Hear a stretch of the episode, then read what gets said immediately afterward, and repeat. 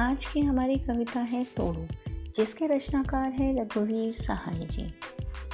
कविता में कवि ने सृजन के लिए भूमि को तैयार करने के लिए, चट्टाने, ऊसर और बंजर को तोड़ने का आह्वान किया है।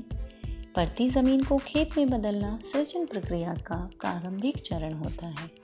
कवि ने प्रकृति से मन की तुलना की है। बंजरता प्रकृति के साथ साथ मनुष्य के मन में भी है।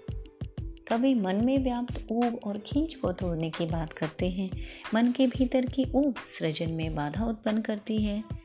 कभी इस ऊब को दूर करने की बात करते हैं क्योंकि वह कुछ नया निर्माण करना चाहते हैं या नव निर्माण की आकांक्षा रखते हैं।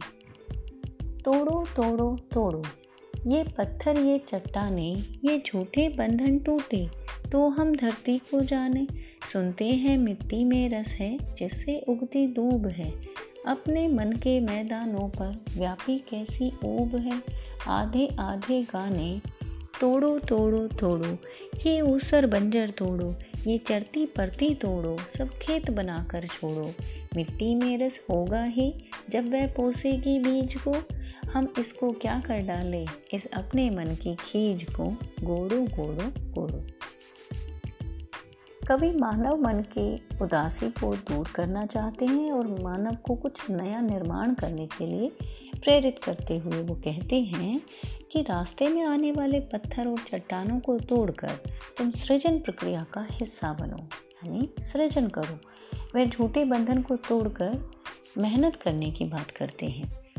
मनुष्य को धरती के बारे में अधिक से अधिक जानकारी हासिल करने के लिए कहते हैं और कहते हैं कि कहा जाता है कि मिट्टी में रस होता है, जिसमें दूब उगती है।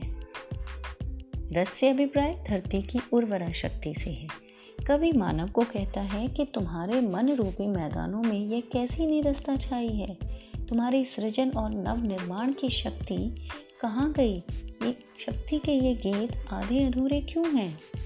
कभी अनुपजाऊ और चरागाह के लिए छोड़ी गई पड़ती भूमि को खेत योग्य ज़मीन बनाने की प्रेरणा देते हैं।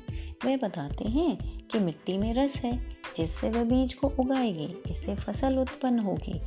कवि मानव की उदासीनता के बारे में कहते हैं कि धरती में रस है, वह सृजन करती है तो उसी प्रकार मनुष्य को भी अपने मन की खींच को दूर कर मेहनत करनी चाहिए, सृजन कार्य में लगना चाहिए।